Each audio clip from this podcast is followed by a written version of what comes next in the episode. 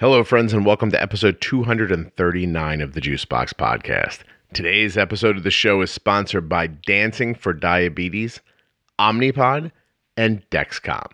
You can go to dancing4diabetes.com, myomnipod.com/juicebox, or dexcom.com/juicebox to find out more about the sponsors. If you have trouble remembering those links, don't worry. They're available at juiceboxpodcast.com. Or if you're listening in a podcast app, they're right there in the show notes. Just tap on it. Only about 10 days ago, Kevin Sayer, the CEO of Dexcom, was on the show, kind of sharing the big picture of where the company was going over the next year or so. And of course, as always, I reached out to you all and asked if you had questions for Kevin, which you all did, and I really appreciate. So many of you asked really fantastic questions on my Bold with Insulin Facebook page, and actually on the Instagram page for the podcast as well, that we had just a repository of great feedback for Dexcom. So I asked Jake Leach to come on. Jake, of course, is the Chief Technology Officer at Dexcom, because he's in charge of scientific research, engineering, product development, product management. Like, he's the big overseer of this technology. And I thought, how great would it be if I could funnel your feedback right into his notebook? And that is exactly what Jake and I have done here over the hour that you're about to listen to. So if you want to hear your questions and other people's questions asked of Jake, if you'd like to hear the suggestions going right into his notebook, literally you'll hear him writing in his notebook, then you're going to love this. And along the way, Jake's going to share things that are coming. Jake's going to explain the Apple Watch launch, what no data means, and much more.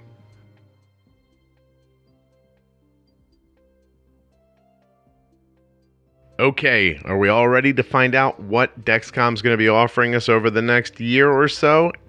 Are you getting excited? Are you jacked up? Are you ready to believe that nothing you hear on the Juicebox Podcast should be considered advice, medical or otherwise? And to always consult a physician before making any changes to your medical plan or becoming bold with insulin? If you are ready for those things, then I say to you, ladies and gentlemen, this is Jake Leach.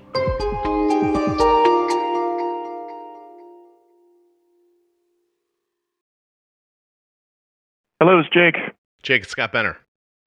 Hey, Scott, how you doing, man? Good. Listen, hey, right off the bat, I got to say, first of all, we're recording, but I need to tell you, Kevin doesn't answer his own phone anymore, so I don't know what you need to do at your next contract negotiation or something like that, but I'm just saying. Well, I was expecting your call, so I knew it was probably you, but I don't always answer my own phone either. Only when I know I've got someone calling me. I just didn't know if he was he's making a power move on you there or something like that. Exactly. That's funny. Jake, I have to tell you, I had a call set up with Kevin that was kind of wrapped around ADA, and then I had a problem on my end. I couldn't do it. And it actually gave me a little more time to reach out into the community of people who listen to the podcast and ask if they had questions for Kevin. And they did, but then they asked a lot of other questions that seemed more Leach-centric, let's call them, I guess. Awesome. We're going to have to come up with a different word because I can't just keep saying Jake's back on the podcast again. We're going to have to find different ways to say it. But I was wondering if we couldn't treat this time together as sort of I don't know, like a feedback thing for you instead of... That'd be great. Yeah, can we do that? Or that'd be really cool. Yeah, let's do it. Now that I have your attention, let me just say this very briefly, and then Jake and I will, in fact, get into the podcast proper. Here are these words that I want you to remember. Dancing for Diabetes. That's dancing4diabetes.com. Check out their blog. Check them out on Facebook. See what they're doing on Instagram. dancing4diabetes.com. I'm going to just start with some questions I have based on stuff they asked. So a wear time consideration, like you guys are at 10 days for G6, G5s, and if people still have 4s, I guess, 7 days for the older ones, 10s for these. Yeah. Yep. How come I'll just ask a farcical question. How come I can't just wear it forever? Like, what stops it from being what you need it to be? Yeah. Great question. Yeah, and how do you stretch that out at some point? Yeah, great question. So we see wear time. So extending the wear time is a great way to add convenience to the product. So you don't have to change it as often. But we also recognize that there are challenges to continuing to be able to wear the device for longer periods of time. There are two main things that limit the wear of the sensor. The first one is more obvious, and it's really around the tape, the adhesive. With the adhesive, we're always trying to run this balance of it sticks well to the body and allows people to be active and do all the things, kids running around, exercise, all those things, without it causing irritation. So there is quite a bit to adhesive technology that goes into it about breathability of the adhesive patch and the amount of adhesive that's on the product. And so over time, we've continued to make enhancements to the adhesive to make it last longer. Mm-hmm. But even today, we know that not everybody can get, not everybody's getting 10 days out of all their G6 sensors. And so we've offered, one of the things we've done is we've offered an overlay, which is a clear adhesive that some people found very helpful. We offer that for free. People can call into our tech support and get that. We send out a quantity of them that'll last. I can't remember. I think it's 10. I think we send out, but we send out a package of those. That helps. There's a lot of other folks that have figured out other ways to get the sensors to stay adhered to their body. But we do have many active programs. Part of our G7 program is a new patch, as well as our future technologies. We're always looking at patch design and kind of pushing the limits on what's possible. So that's one thing, is the adhesive patch. And the other thing, let me tell you before you jump into the other thing. Arden's actually about an hour and 15 minutes into a Dexcom swap. So we just moved her site to another place. And as we cleaned her site, put it on, and used your overlay, put it right on immediately when we put just the... And that's become kind of a common way we do it. We used to not put it on right away and wait till the first time she was like, I'm getting a shower. And we just realized eventually, that's stupid. It's meaningless. So we put it on. It's been terrific. We were using Opsite FlexiFix before, which you can buy on Amazon for $20 for a giant roll that lasts forever and ever. But your overlay is pre-cut and it's easy and it works great. And, it's been fine for us. I also kind of want to say, I'm sorry, I know you had a thought. I hope you're able to hold it for a second. Of course.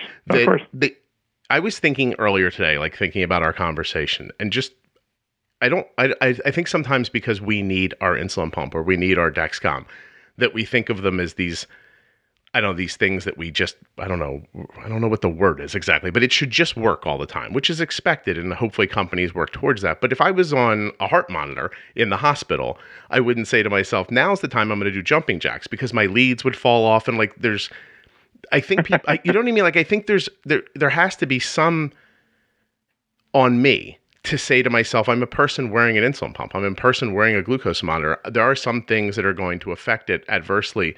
That's not just, that can't be fixed by us saying to the person that makes it, hey, why don't you just fix this? Right? Because adhesive's a great example. Arden does not get any adverse reactions from wearing adhesive. She could wear your Dexcom for 3 days, 7 days, 10 days. I'm not saying I would reset it, but she could wear it for 20 days and she never has a problem. And other people, and they're absolutely heartbreaking pictures online, have really horrible reactions to them.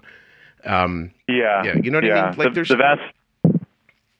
Go ahead. I was just going to say that it's such an individual issue, and we expect it to fit for us all the time. Except my situation's different than someone else's situation, but you're still one company trying to make one product.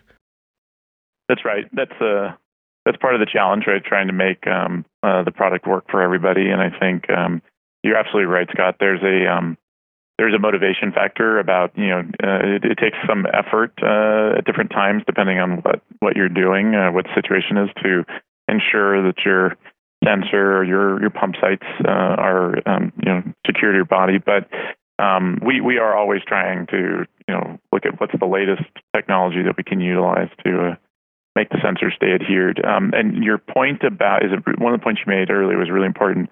Putting that overlay on at the beginning of a sensor wear, we've found in our studies where we've really looked at the performance of the adhesives. It does matter. Putting it on the first day is the best way to do it. You can put it on later, but putting it on the first day really helps keep it the best longevity is putting that overlay on the first day. Do you have any guesses as to why, or it's just what you're seeing? It's basically a lot of when the adhesive patches start peeling or failing, it generally occurs from the outside, and it starts peeling on the outside. Mm-hmm. This isn't the case where you like walk into something and actually knock the whole patch off, but if it's just over wear, and it'll start peeling from the outer edge. So if you've already got the overlay on, it protects the outer edge of the white part of the patch from peeling up. Never peeling up. And so it really just kind of stops that occurrence of the patch peeling. And I stopped you earlier from what I assume was talking more about the hardware and how long it can last in the body. Is that, am I? Yeah. The other major driver for sensor longevity is the performance of the sensor probe. So the tip of the sensor probe that's under the skin is where, towards the very end of it is where the glucose measurement is made. And there is chemistry on there that's consumable. And one of the things that there's a couple things. There's the consumable chemistry itself on the sensor, and that tends to not be the limiter because we've designed the sensor to last. Even in extreme environments, the chemistry will survive for up to 2 weeks. Mm-hmm. But the other thing is that everybody's physiology is similar but different, right? So the way your body reacts with your sensor, it may begin to start, the foreign body response over time. It starts treating it as, okay, it's a biocompatible as possible, but it's still a sensor probe under your skin. And so some people towards the later days, at times we'll see a sensor failure message, and we call that early sensor shutoff. And what that is, it's the algorithm inside the transmitter that's always looking at the sensor. It starts to determine that the sensor signal is not as expected and so not reliable. Mm-hmm. And if that happens enough times, it'll actually shut the sensor off. And so that's the other major factor other than adhesive. When it comes to will a sensor last the full 10 days is about that, looking at that sensor signal and ensuring it's accurate. There's a number of new algorithms we put into G6 related to ensuring we hit those special controls for the FDA, the ICGM requirements. That's really strict requirements, particularly around outliers where the system is not accurate. A lot of you basically can't have very many of those to meet the standards. So we put some algorithms in that looks at the sensor signal and shuts it off if not reliable. I'm so incredibly proud of myself right now, which is probably a weird thing to say after you spoke and nobody heard from me. But you got to a moment where you paused and I thought, I'm going to ask Jake if that's because of G6 not requiring finger pokes and this stuff that the FDA probably meant, like, and then you said it, and I was like, oh my God, I'm getting so good at this. You got it. Nice work. Thank you. I've managed to pat myself on the back for doing nothing just now. But seriously, that's exactly what I thought was, okay, you guys went to G6, you said, I want to be able to say you don't need finger sticks to wear, and you can use a G6. And that makes sense to me that then the tolerances for what the algorithm will allow out of, I guess, tolerance would be smaller then. And that is that why, and I'm just going to say it kind of bluntly, is that why some people are getting more no data signals with G6 than they got on G5? Are you ready to see how simple it is to get a free, no obligation demo of the Omnipod sent directly to your house? myomnipod.com/juicebox. I hit return. It says request a free experience kit. That's a PEC, by the way, a pod experience kit. I'm going to type my first name, Scott, my last name, Benner, my zip code, which I won't be telling you, my email address, ardensday@icloud.com, preferred phone number, type of diabetes, type 1 in my case. I certify that I'm 18 years of age or older, and I acknowledge I have been provided access to the Insulet Corporation privacy policy and HIPAA privacy, which I have. And then I authorize Insulet Corporation, its distributors, affiliates, and wholly owned subsidiaries to contact me by telephone. It just means they can call you. And then I click request your experience kit. There, it's done. Now I'm going to be able to try on and wear the Omnipod for my very self to find out if it is something that I believe I would enjoy before moving forward with it. Come on. You can't turn that down. They just send it right to your house. And then you figure out what tubeless insulin pumping is all about. You get to say to yourself, that kid, the guy talks about on the podcast, she's been wearing this for 11 years. I'm going to give it a whirl.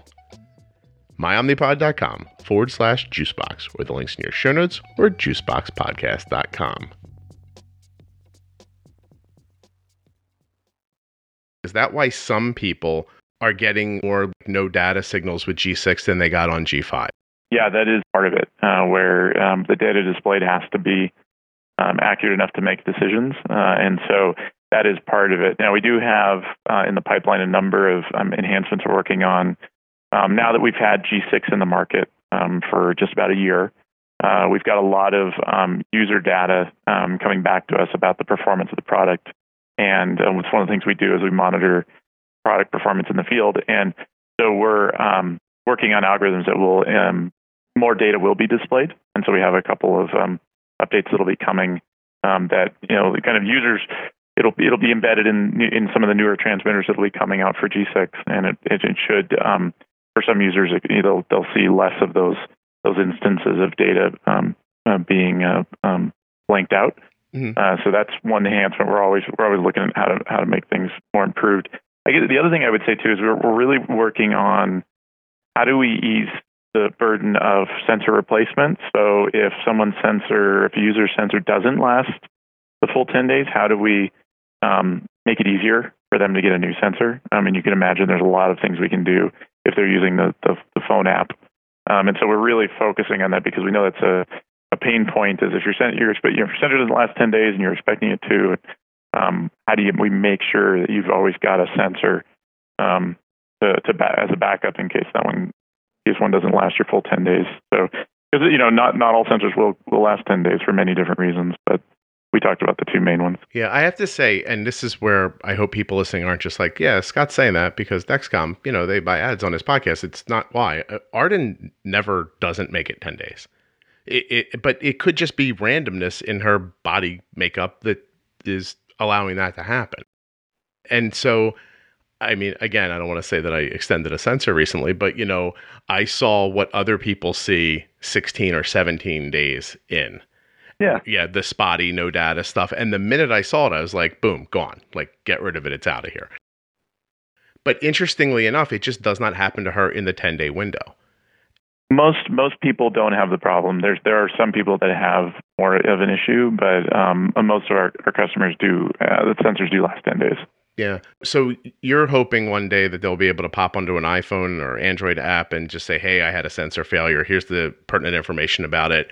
And then another one will come to them? Yeah. Or the app auto-detects it. I mean, we know. I mean, the app issues the message, so we could auto-detect it and auto-ship. I mean, that would be a really nice enhancement. Jake, that's amazing. Is that going to happen before I'm old? Her? Yeah. It's the power of the mobile platform, right? When you're connected on the phone, There are so many more things we could provide. I think we're just starting to figure it out. I mean, Follow was a really important. It was kind of our main update for the kind of moving the mobile platform when we did it on the G4 system. Yeah, the connectivity allowed us to do the remote monitoring and. There's so much more we can and will be doing with the mobile platforms, there will be. I do see a day where before you're old, Scott, where we can auto replace sensors if an issue occurs. Jake, I fixed a couple of steps outside in my landscaping the other day, and it took 7 days for my knees not to hurt. So I don't have a lot of time. You know what? You just said something that made me think of a question that's not on my list. I feel like this is the first time I'm seeing you guys say to me, hey, this G6 thing, we're going to update it and improve it. We're not just going to hold these updates and improvements to the next level. Like G5 to me came out, it was G5. I'm sure you did some enhancements that were maybe on the digital side that I didn't see. But is this the first time you're going to actually make an improvement or a change to the transmitter itself during the life of the product? Well, it's a great question. We did a little bit of that on G5, But I think one of the things that we've done over time is the development teams, our product development teams, we really had a focus on our new products, but also maintaining and enhancing our current products because we generally have this 3 to 4 year cycle between major iterations. I'm sorry, there's a jet flying over the building. There's a little bit of loud background. Being in San Diego, we're right next to the Marine base in Miramar. Nice. That was an F-18. So we've really focused on being able to enhance the system while working on our new platforms. And one of the things that G5 introduced is with a lot of the intelligence and the architecture of the intelligence being on the transmitter. Transmitters are replaced every 3 months. So we really can push. It has allowed us to push out updates faster than in previous years, where you kind of had a system that was around for longer. And then also with the app updates available, we can really get things out faster. So the architecture of our system allows us to make those updates. And then we've also added more staff that their focus is to improve the products we have. Okay.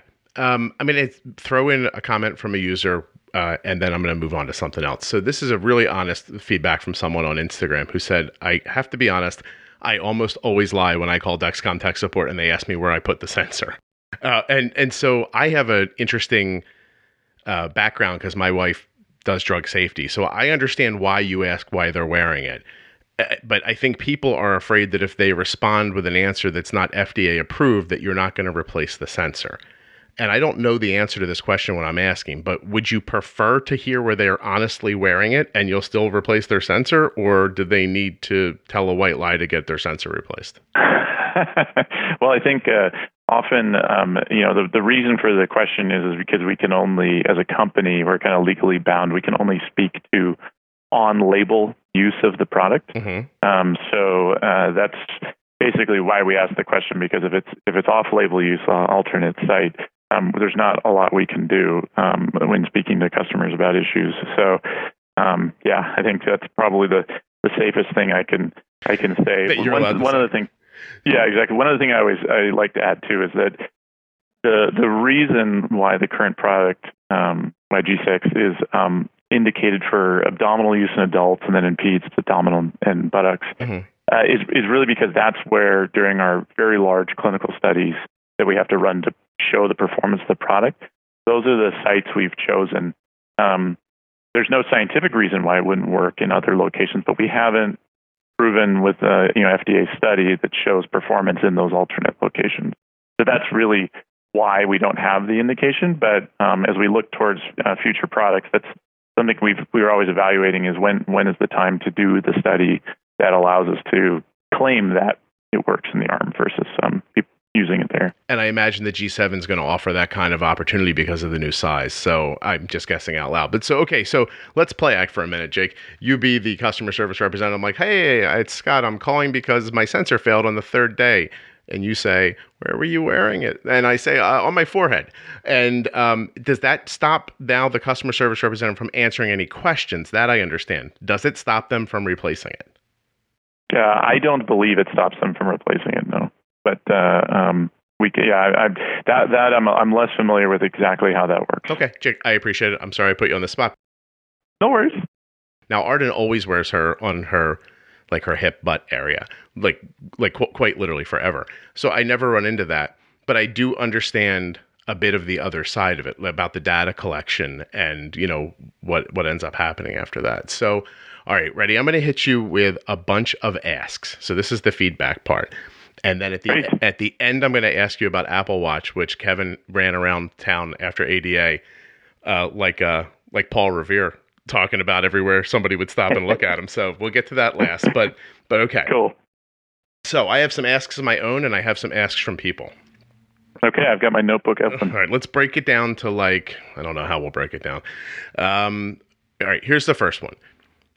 Raw data, like so there are people who use third-party apps who can see what the algorithm's thinking. It's thinking you might be here, you might be there, or somebody will say, look, when my Dexcom app tells me there's no data available, I still see the data on this other thing. I think I know the answer to this, but is there ever thought to allowing people to see that raw data? Well, I'll enter in two different ways. The raw data, which is actually the sensor signal, that is, we don't intend to share that and display that. And the reason why is one of the reasons why we can develop algorithms that ensure sensors are accurate is the volume of data that we have and our experience with the sensor manufacturing and how we pair it to the algorithm, all those things.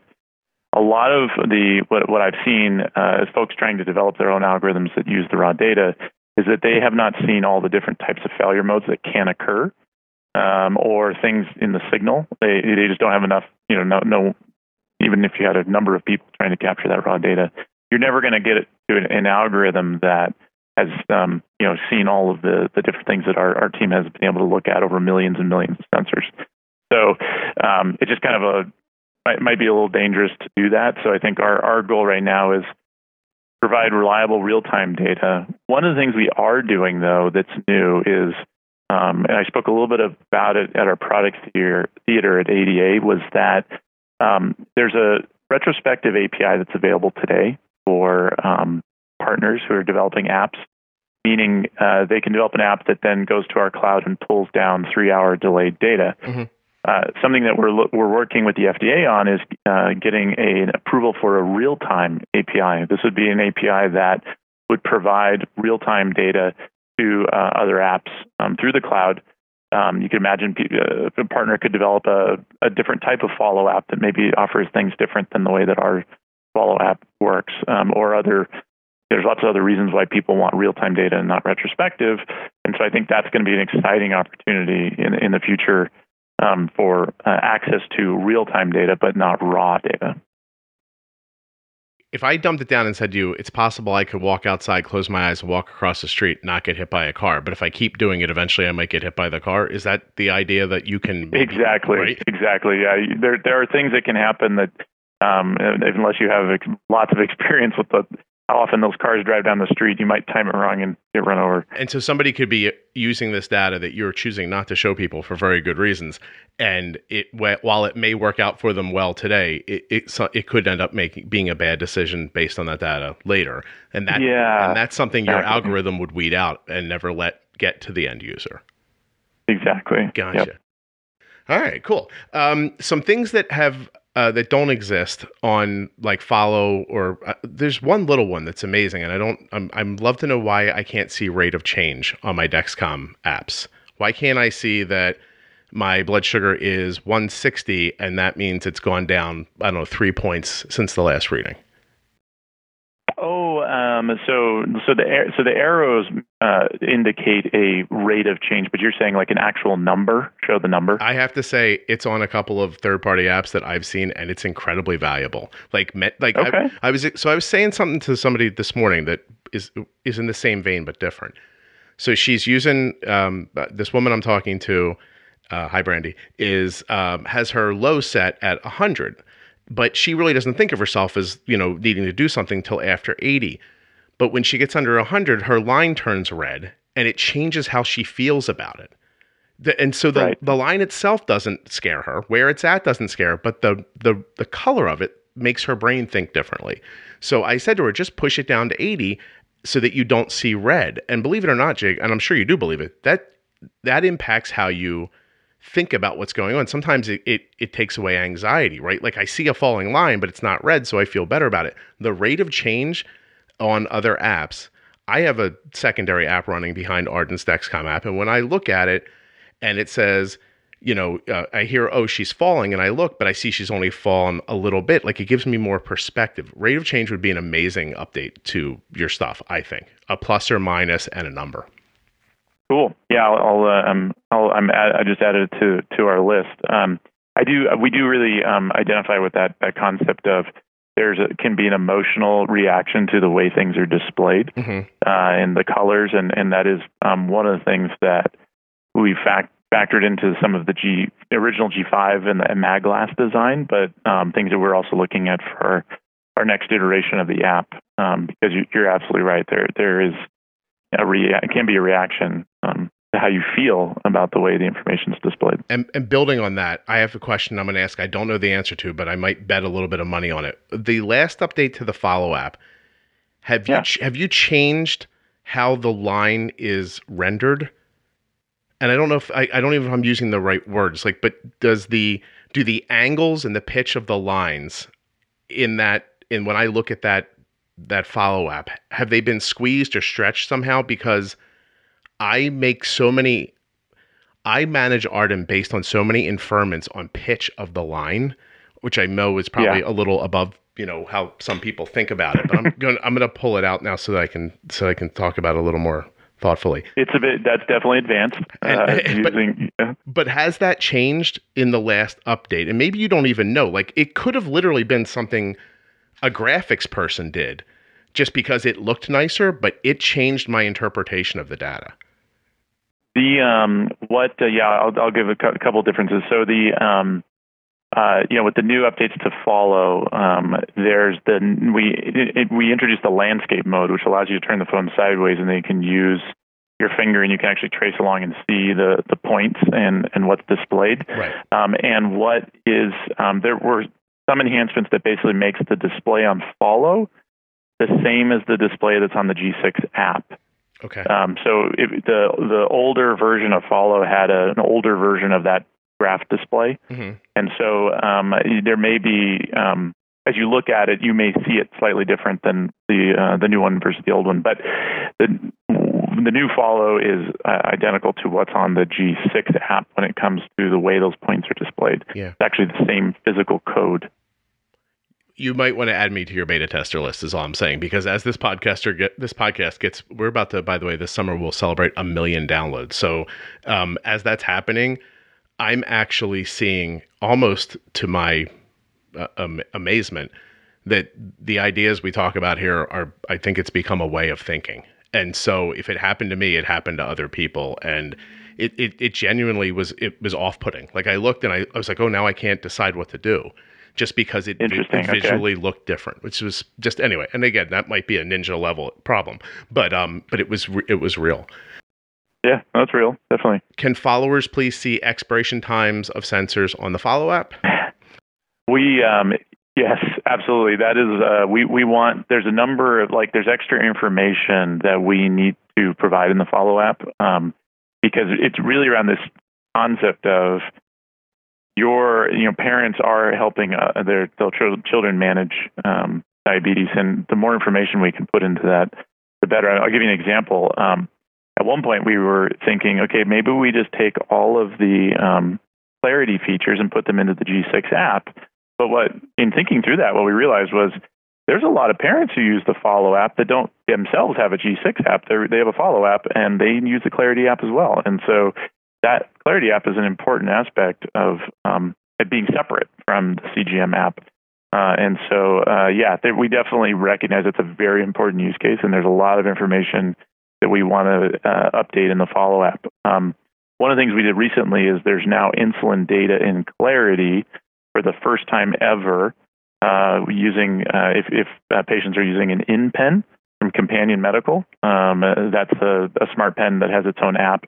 And that data is being automatically uploaded to the Clarity accounts. I would love to show that in Follow, show that insulin data in Follow. And we'll add, over time, we'll add more of our insulin partners. We'll display insulin data from their delivery systems, pumps and pens in our Clarity software. And so that's another example of just the richness of the data we can provide inside the apps. Expiration date. Definitely. Okay. Jake, you just answered a private question I've had that I've never asked anyone. I've always wondered, I wonder if Dexcom's pissed that Mike left and started up Impen, but now I realize you're not. So not at all. Not at all. No, I'm Mike and I are good friends, and they're doing great things over there, and we're happy to be working with them. It's very nice to know that you're uplifting of people who move on. I actually a person who helps me with the business side of this podcast with you guys. She's going back to school, Melissa. I want to wish you a ton of luck and success. It's very cool to know that you're not pissed at her now that she's going. It's amazing. Okay, so people ask all the time more volume. And alarm control, like functionality, user defined, not just the timing of it, but the volume of it. One lady said, I wish I had her.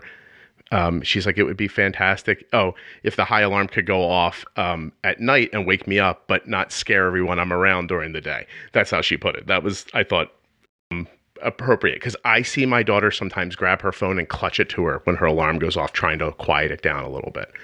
Right. Yeah. So adding a volume to like the times a day. The profile, yep. Yeah. Times a day, yep. So here's one for you. You talked about how there's the landscape view now on the follow-up, which I really like, and you can run your finger along all that. But when you guys did that, you took away the 3, 6, 12, and 24 options on the portrait view. That's made a lot of people unhappy. I'm one of them, actually.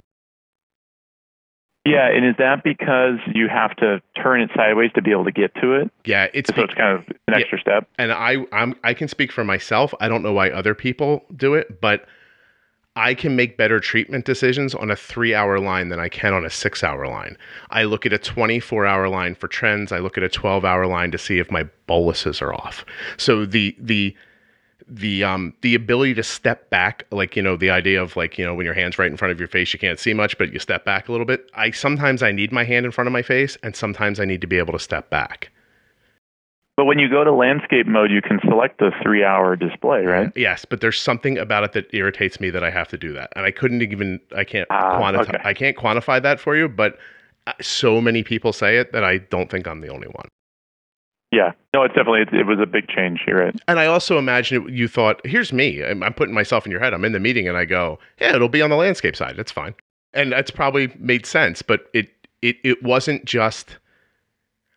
How do I put this? I thought when it first changed, oh, I'll get used to it, and I never have. I think is the important part. That's good feedback. Yeah. Will we ever get an app for Follow? Will there be a widget for Follow? Yes. Yeah. Absolutely. That's on the list for sure. It's high on the list for Follow. All right. Here's when will Follow have the features that users can see? See this? Somebody just asked it in a great one liner, like all the stuff we've been going over. So I wanted to just share that with you. It came back so much. It's somebody just said, look, I see all these people have asked these great questions here. I don't know if my question's in here. So I just want to know, when will the features be there for Follow and what will they be? And so I'm wondering, as I'm asking you the questions, are you hearing me going, ooh, that's definitely coming soon, or, oh, that's a good idea? Are you having both reactions to... I mean, yeah, both reactions. I think most of the stuff we talk about is on the list to do, and the way what we do is we manage. We in software development we call it a backlog. You have all these requests of things you want to implement, and we go through and prioritize using mainly customer feedback, but also kind of level of effort. Some features are really easy to implement that and have a big impact. Some features are harder to implement and may have a big impact, but they kind of take longer. So we try and group a number of those together. One of the things that we're looking at doing right now is being able to make releases faster. So we've, you know, with the classification of G6 moving to a class 2 from a class 3, it's enabled a lot of our systems to be able to be updated so that we can do things a little faster. It doesn't change kind of the validation requirements or any of the quality, but it just allows us to put things out faster without having to always put it in front of the FDA before putting it into the market. So we're in the midst of planning out how can we move faster, and so there'll be updates coming out more frequently than we have in the past, particularly for Follow. Follow really hadn't been updated much since the original version was launched with G4. We've done a lot of compatibility updates, but not new features, and so we're just beginning to start, you know, planning out, okay, what are all these new features? We've got a great list, and many of the things that we've talked about, most of the things you and I have talked about are on that list, but so the timing is going to, it's definitely within the G6 timeframe, so within the next year or so, there'll be a number of new releases for Follow, but we just did our first big one, and we learned some things.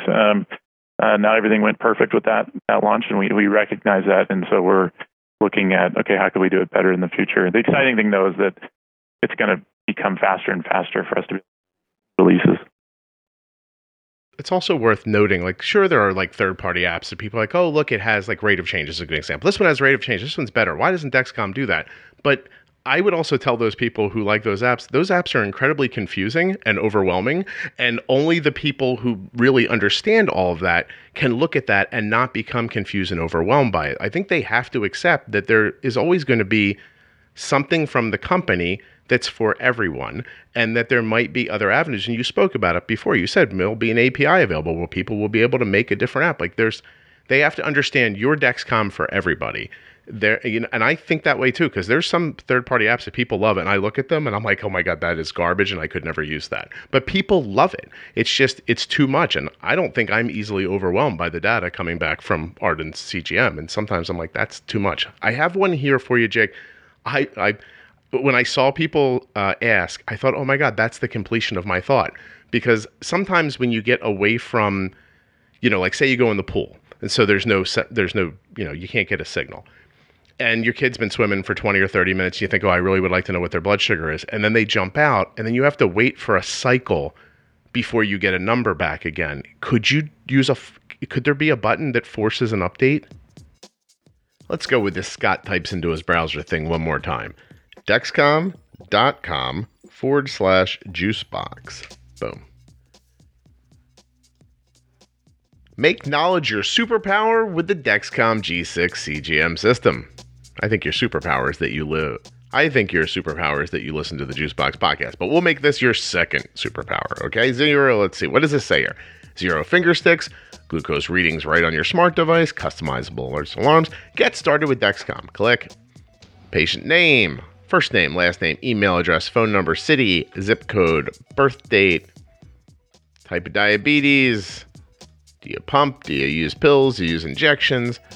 Insurance information. I agree. I'm not a robot. And next. Wow, look at this. Thank you for your submission. You are one step closer to obtaining a Dexcom continuous glucose monitoring system. One of our representatives will be reaching out to you to take the next step. You know what the next step is, don't you? No more finger sticks. Seeing what direction your blood sugar is moving and how fast it's going there, being able to follow a loved one's blood sugar no matter where they are on your iPhone or Android. That's the next step, baby. The next step is the stuff you hear us talking about on this podcast every day. The next step is freedom. It's ease. It's happy. Take a happy step. Dexcom.com/juicebox with links in your show notes or at juiceboxpodcast.com. All right. Let's find out about this Apple Watch thing, shall we?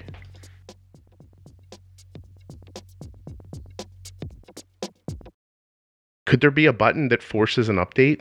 Right now, so the way that the system is architected, it's the transmitter that turns on and tries to make a connection with the displays that are within range. Okay. And today, because of a battery and the technology kind of constraints, it only does that every 5 minutes. But there's lots of concepts that we've been mulling over for our G7 system that could potentially make that update quicker, because we totally recognize I want an update now, and I might have to wait up to 5 minutes to get the update. So, I think our approach to that would be more faster updates between the two devices, not just every 5 minutes like there is today. So maybe when there's a battery situation that can handle it, you'll be able to ping more. Because I saw both sides of it. I thought that's a really brilliant idea. And then I also thought, oh my God, some type A loon is going to stand there and push that button over and over again and kill the battery in the transmitter. And so just be like, what is it now? What is it now? Like, okay, relax. But I think this question comes specifically from parents, because I've had the same thought. Like, when you have to stop your kid's life and tell them, hey, stand here, it's a little, you know what? It's weird, but it's a little demeaning. I don't know another way to put it. Like, hey, stand here till this thing tells me this number so you can go back on the field or go back in the pool or something like that. In that specific context, it makes a ton of sense to me. It's the only other time I've ever considered it. I mean, maybe like when you're battling a low sometimes and you eat something and you're like, God, I wish I knew what it was right now. But you just usually test in that situation. But that's good to know. So it's all right. So it's something on your radar. Do we have time? Can I hammer you with a couple quick ones and let you and then go to Apple Watch? Yeah. An option for a snooze alarm was asked a bunch of times, like, hey, I have it set up so that I repeat every 5 minutes because I want that, but so that I hear and I know. But once I know, is there a way I could tell it, all right, right on, don't tell me 5 minutes from now again? I have that problem sometimes with high blood sugars. Like, I want to know what, absolutely. You know what I mean? So is snooze in the works? Got it. Yes. Yeah. Actually, there's a number of things about, it's actually great you mentioned the high, there's just a number of things about the high alert and the intelligence of the alerts that we're working on. I think one of the things that I always think about is, you know, sometimes people want to be alerted when they're going high. Sometimes people know they're going to go high and they don't necessarily want the alert, at least not within a period of time. So some sort of flexibility there. There's definitely, we're trying to design, again, like you mentioned, apps that can work for lots of different people. So we're looking at how do you turn features like that on for people who want them. And so I think that the intelligence around the alerts, the snooze, all of those things are definitely on the horizon. Yeah, I know I mentioned this to you in the past, but I think it bears repeating again here. Photoshop Elements has tabs at the top. You can use it in expert or you can use it in beginner. In beginner, it's like Paint Shop Pro from like 30 years ago, and in expert it has more options. And I think that's a simple way around. Fall alerts for followers that people say is really desperately needed. Like, it's not enough to see the number going down. Like, they want to be alerted if they're falling faster or not. Okay. Just let's see what on thresholds can be set to many times a day. Oh. This one comes up a lot. Is there, I don't know, how did she put it? Profile options. Like, can I set up a profile that works for the school nurse, but is different from me? Because I don't want the school nurse. Like for follow? Yeah. Like, I don't want the school nurse knowing what my kid's blood sugar is after 5 o'clock in the afternoon, that kind of thing. Oh, okay. So by time of day. Okay. Yeah. And by person. Like, so can that person have access to this data, but only in this time of, you know, and on these certain days? Or can I stop them from seeing it without unfollowing, like dropping them from the follower list? Yes, we could do some, that's a not, I've heard that a request, a similar type of request, not in the same way, but I think, that's definitely something that could be implemented. I think you can have different settings for different followers, but what we don't have is the ability to turn off follow, like on the weekend, for the exact use case, the nurse you're talking about. Yeah. That was not the original use case when we designed the follow system, was not for that, but we've learned over time there's a lot of different uses for follow that we didn't originally design for that we need to consider. And so that's an important one. When we added up to 10 followers just recently, that was really born out of people were having to add followers and remove followers every week because there were more than 5 that needed it at a given time. So this is like an enhancement to that. It's okay, now that you have up to 10, let's figure out when we can turn them on and off based on a profile. Yeah. I like that. That's a great idea. And I think in a slightly similar vein, someone said, hey, my son's user app has different thresholds that can be set for different times a day, but can I do that on my follow app too? Yeah, I guess that's a person saying, you know, maybe they're saying, look, I'm comfortable with my kid's blood sugar being 150 while they're sleeping, but during the day, I want to know when it's over 130 or something like that. So I don't want to get woken up. Like, I want to be able to say not now, then on the follow side as well. And I guess exactly. You could use that an opposite way. I'd like to know, you know, I want to know what I want to know when I want to know it, I guess is the crux of it. Okay. So one quick question, and then I'm just going to say Apple Watch and let you talk. Somebody pointed out that there's seems to be a lag to the health app. And I don't think a ton of people use the health app, but I think you would like them to. And I use it sometimes. Is there a reason why the information's not live on the health app? Is that an Apple thing? So that's a great question. There's the health app on the Apple platform, and then on Google we actually have Google Fit, which is also the same type of a database where users, if they activate it, it'll deposit their CGM information in there. It is delayed. It's 3 hours delayed. It's what is called retrospective, and that is really because of the FDA kind of regulation around real time data. Real-time data is a different classification in terms of risk than the retrospective data. Retrospective data is considered data that you can't utilize to manage your diabetes in real time.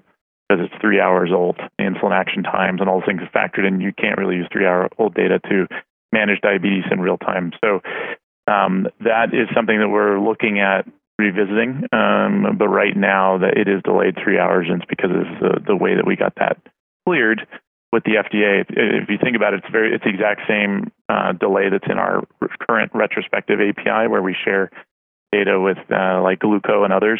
That's all 3 hour delayed for the same type of a reason. But we're engaged with the FDA right now in conversations about how do we open up real time data more, make it more available to partners. Yeah. And health is Apple Health is one of those things where it's a database. Users can use it to share their CGM data with other apps on the phone that they select. Mm-hmm. And so we're looking at all the different options there. It's cool that people are using it. That's for sure. Hey, listen, before I say Apple Watch to you, I want to tell you, I got this feedback from somebody recently, and you guys have been talking a lot more about partnerships, obviously, in the last years or so. You have one with Tidepool and Omnipod and T-Slim, and I'm sure others. And it's really moving people forward quickly. And even though you know, Dexcom and this podcast aren't partners, having access to your brain and being able to pick your brain like this, and having access to the data that comes back from my daughter's glucose monitor has sort of turned this podcast into that thing. Like when I recognized that there were people saying that they managed their diabetes, and they were talking about it like they were being bold with insulin, I was like, well, that's something we said on the podcast years ago, and it's become a hashtag that's growing. And what I didn't realize is that people think of that as a management style now. And I would never have come up with it without the data that you guys share with me from my daughter. So in some really strange way, you know, there are now, I'm going to say, because I want to be conservative, but I'm pretty sure I hear from 12 people a day, 12 different people every day who are showing me either they figured out a meal or their A1C's down 1, 2, 2.5 points. People that once they've listened to the podcast for a while just get 6 A1C's in the 6s. Like it just happens now. They don't even stress about it. It's just they do these things. These things turn into an A1C that's, you know, more like 6. So I have to thank you. I mean, my daughter's health aside, I'm a little overwhelmed by how many people it's reaching. So it really is, it means a lot to me. And from what I'm hearing back from all these people, it means a lot from them too, because every one of these questions ends with, please thank them. You know, we really appreciate it. And our teams, you know, one of the great things about working at Dexcom is we get a lot of feedback, you know, both positive and constructive. But when people talk about how the product is, help them, you know, change their lives, or help them, you know, manage their diabetes better, or save their child's life. But last night, it's one of the things I love to share with our teams, because it just helps drive their motivation and passion for what they're doing. Yeah. And it is, our company culture is, we have this motto, patient first, which is you do right by the patient, and everything kind of else takes care of itself. So that is core to our DNA, and it's going to remain part of what we do forever. Well, share this one next time. I met a person in their late 40s who's had diabetes for all of their adult life, and their blood sugars are constantly all over the place. A1Cs are constantly in the 8s and the 9s. And just by looking at a graph from a Dexcom receiver, I was able to tell them, okay, here's what's wrong with your basal insulin. Here's where your boluses are wrong. We have to change your insulin to carb ratio, blah, blah, blah. So decades of living like that. And 3 days after we talked, they're fine. Blood sugar never under 80, never over 120. They know how to do it now. It was all there the whole time. They just didn't know how to interpret it. Yeah. It's fascinating. It's data that people haven't, you know, in the past, you didn't have access to that type of information. Now that it's there, there's so much can be done with it, and there's so much more we can do with it. So, yeah, Jake, lots of excitement. And it doesn't even take long. Like, I am at the point now where I can look at a graph and be like, oh, I know what's wrong, like immediately. And trust me, you don't know me that well. That I'm the guy that has that skill is bizarre, because it shouldn't be me. Like, I'm really the guy you should be like, hey, oh, Scott, yeah, we go to the movies with him. He's nice. Like, that's pretty much it. Like, that I've developed any kind of a skill is crazy. So if I can interpret that data back, I can't imagine what it's doing even for the people that I don't know. So, okay, Jake, 8,014,000 253 people asked me when they can use their Apple Watch without a receiver or their iPhone. So when's that happening? Okay. Yes. Trust me, it is coming. Yes, we've been doing some. We have some prototypes that we've built and been testing quite heavily, and so we're a couple things about it. It requires an update to our transmitter firmware, so it's kind of invisible to users, but there'll be a firmware that's going an update. That's the software inside the transmitter. There's some new features we had to add to the Bluetooth interface to enable the smooth handoff between when the user is, their phone is in range and they're using their phone, and then when they walk away from their phone and they want their watch to take over, we had to make some rather significant changes to the Bluetooth interface to do that, working with the Apple profile for the watch. And so we've made those changes, and we've got systems that we've been testing for quite a while to ensure that this thing works exactly the way we want it to. But we'll begin shipping transmitters with that firmware in it soon. I can't be exactly specific, but we'll ship it. And then as soon as enough of those transmitters are out there, we'll turn on the app feature that allows it to the transmitter to communicate directly with the watch. A couple things about it though: you'll always need to have an iPhone to kind of set up and start the session because there's a lot of functionality in the app that is we can't implement all of that on the watch, but once you have the session up and running, then you can walk away from your phone for extended periods of time, and you'll get your alerts and you'll get all your CGM data live. I've been testing the feature myself. It's incredible. You know, I don't have diabetes, but I'm always testing our products and understanding from user perspective. But it's wildly freeing to know I can just walk away from the phone and still get my readings on the watch without having to kind of, oh, wait, I got to go back in range. It's kind of like that concept you were mentioning about having the child stand next to you for at least 5 minutes to get their data. Well, this is one of those, if they're wearing the watch, in all likelihood, there's going to be data on it. So there's, it's a really exciting feature. It's more impactful than I even thought it was going to be before I started testing it. So it will come out. It will come out on G6. That's about as much as I can say on timing, but it's coming. The way Kevin said it was, and because I said to him, I was like, look, you should just not mention it till it's, in everyone's hands, then turn it on and be like, hey, guess what you guys have now. So let me ask you a question about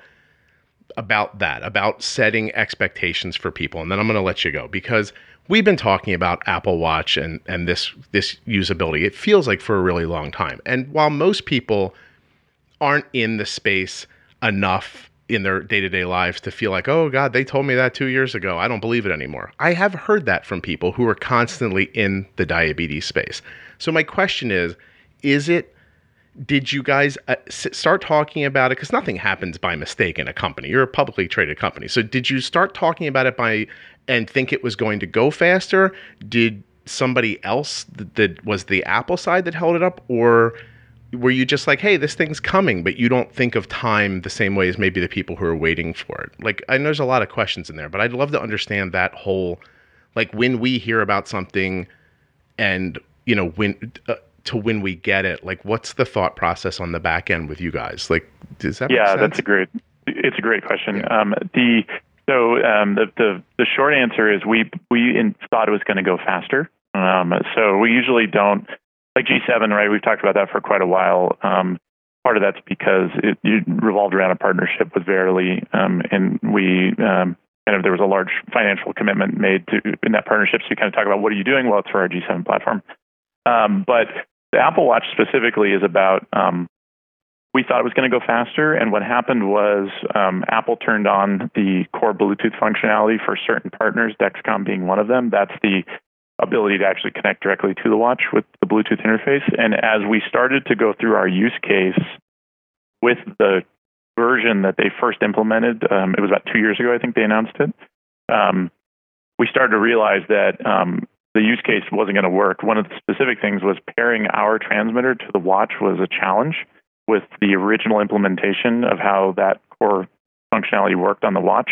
And so, working with Apple feedback, we're also not the only folks working with Apple on connectivity to the watch. There's other types of devices out there that are doing it. So all of us working together basically we had to iterate the implementation. And so the new Watch OS that was launched at the end of last year has the functionality in it that we need to make the user experience what we wanted. And so since that release, we've been doing a lot of testing to ensure it covered all the use cases. But what we didn't want to do was launch it and have it not delight users and have some issues on the usability side. So we've actually had prototypes for multiple years that have the functionality, but they didn't work smoothly. There'd be data gaps, there'd be things that happen. So it's taken us this time and the updates from Apple to make it work properly. So that's kind of a long answer, but we thought it was going to go faster, this particular one. I'm an Apple Watch user, and every time I buy a new one, I think to myself, why am I buying another one of these things? And there's part of me that's like, because it's going to start working the way I want it to soon. And yeah, it is really new technology. Listen, it's easy to joke about. There's a tiny little thing on your wrist that's a computer that, probably could launch the space shuttle. And if we had a space shuttle anymore, and boy, that was an old reference. And it's just this stuff takes time to develop. And there's so many different partners and people trying to use it. Like, it all makes sense to me, but it's easy in the moment to think, to feel like, as I felt it too, like, they said Apple Watch, and now, I think I'm 2 more Apple Watches into it. But you're saying now everything is sort of finally there. Like, you're comfortable that when this comes out, it is going to be the thing that people wanted. Yes. Yeah, that's excellent. Hey, I'm going to let you go, but I don't know anything about Android, but I got a lot of messages that just said Galaxy S10. Is that a thing? Is it not working right now? Well, it's not that it doesn't work, but the Samsung S10 is a new phone from Samsung, the Galaxy S10. And it just launched at the beginning of the year, and we're currently testing compatibility for it. One of the things that happens with our current testing, particularly for Android, because Android devices, there's more of them, and they release at different cycles. We have to do quite a bit of compatibility testing to be able to add it to our list of compatible devices on the website. There's right now, there's over 40 devices on our website that the G6 and G5 are compatible with, cell phones. But the Samsung one is that we just finished the testing. So within the next month or so, it should be on the supported device list. And so we're working hard to bring that. But it does take us about 3 months to get through all of the testing that's required. One of the things we are looking at and working with the FDA on is now that we've had a lot of experience with this compatibility testing, is there a way to do this faster? Because we think there's probably some things that we've been doing that we could go faster or reduce that amount of testing. But it is important, and it's important to the FDA that the device work well and that they're very compatible.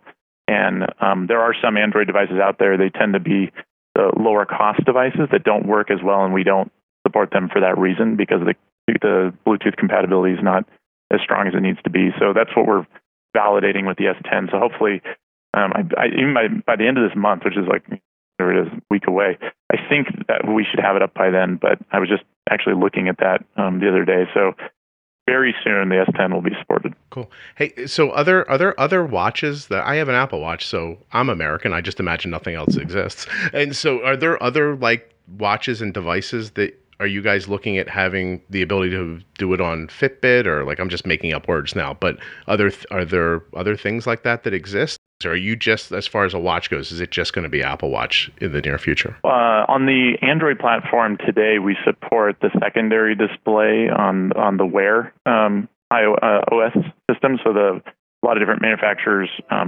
manufacture watches that are compatible with Wear OS. And so that we do that secondary display, and we are looking at doing a direct to watch on some of the other platforms as well, but Apple's going to be the first. Okay. Hey, and my last thought, because I just had it now. Hey Siri for followers. Is that it? Yeah.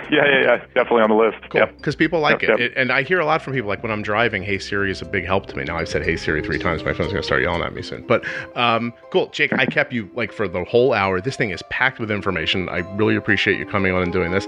I'm going to say goodbye. And thank you to Dexcom, Omnipod, and Dancing for Diabetes for sponsoring this episode of the Juicebox Podcast. Please don't forget that there are links in your show notes and at juiceboxpodcast.com if you want to find out more about the sponsors. If you downloaded this on Friday or the weekend, I hope you enjoyed getting an extra episode of the podcast this week. Please don't forget that Defining Diabetes also came out on Friday along with this episode. Defining Diabetes, of course, is with Jenny Smith and I, where we take a term from your diabetes life and define it in just a few short minutes.